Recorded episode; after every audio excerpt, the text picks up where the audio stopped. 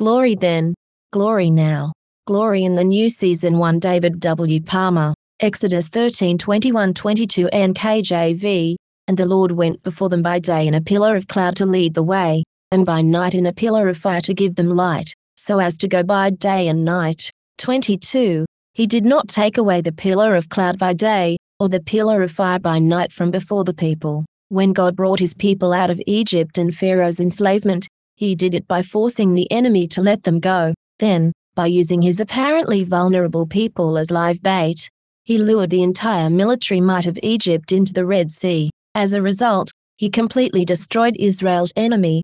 They would never see them again. He freed them from the world and its ruler. See 1 John 5:19. So what happened after that was not a battle with the world or the enemy.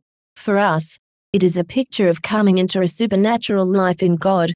It was the journey from a worldly mindset into destiny, God's way. The next season God had for them, and will have for us, is a focus on separation, purification, and glory. In our opening passage, we note that once God's people began to move by faith out of Egyptian slavery, picturing the world with its ruler and system, to God's destiny for them.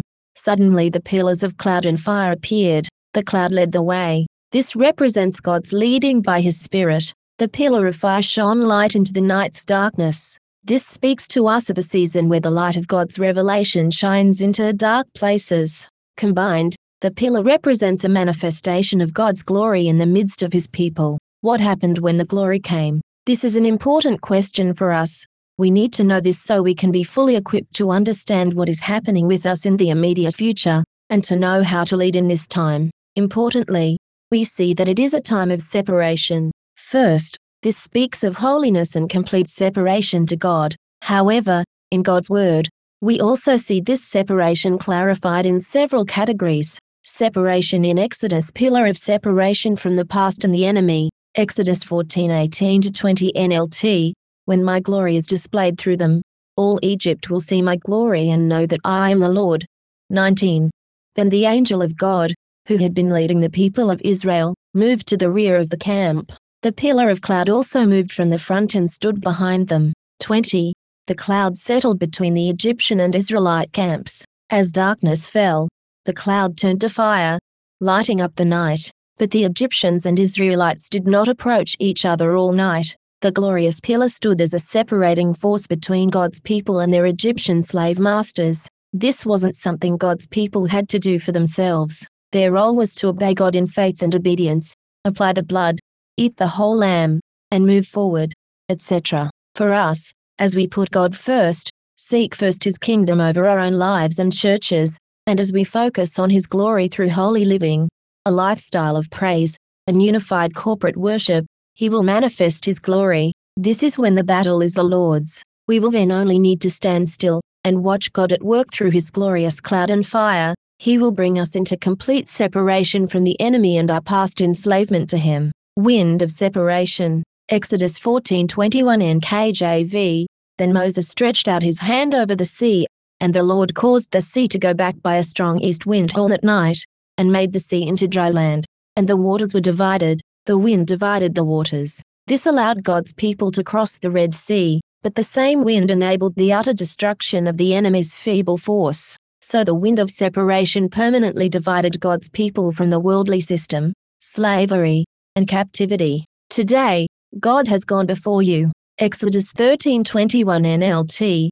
The Lord went ahead of them. He guided them during the day with a pillar of cloud, and he provided light at night with a pillar of fire. This allowed them to travel by day or by night. God plans to have His glory in manifestation around you. This way, nothing can hinder your progress in Him to your distant promised land. When it's day and you can see clearly, the cloud will protect and guide you forward. But even when it's a very dark season, where normally you cannot see your way forward, God's glory will bring abundant revelation into your darkness and obscurity. This way, by His manifest presence, he will bring you through the whole process of separation from the world, its ruling spirits, and its mindsets, into your destined promised land. Today, as in the Exodus account, first you have to be freed from the enemy's evil world system and its tyrannical ruler.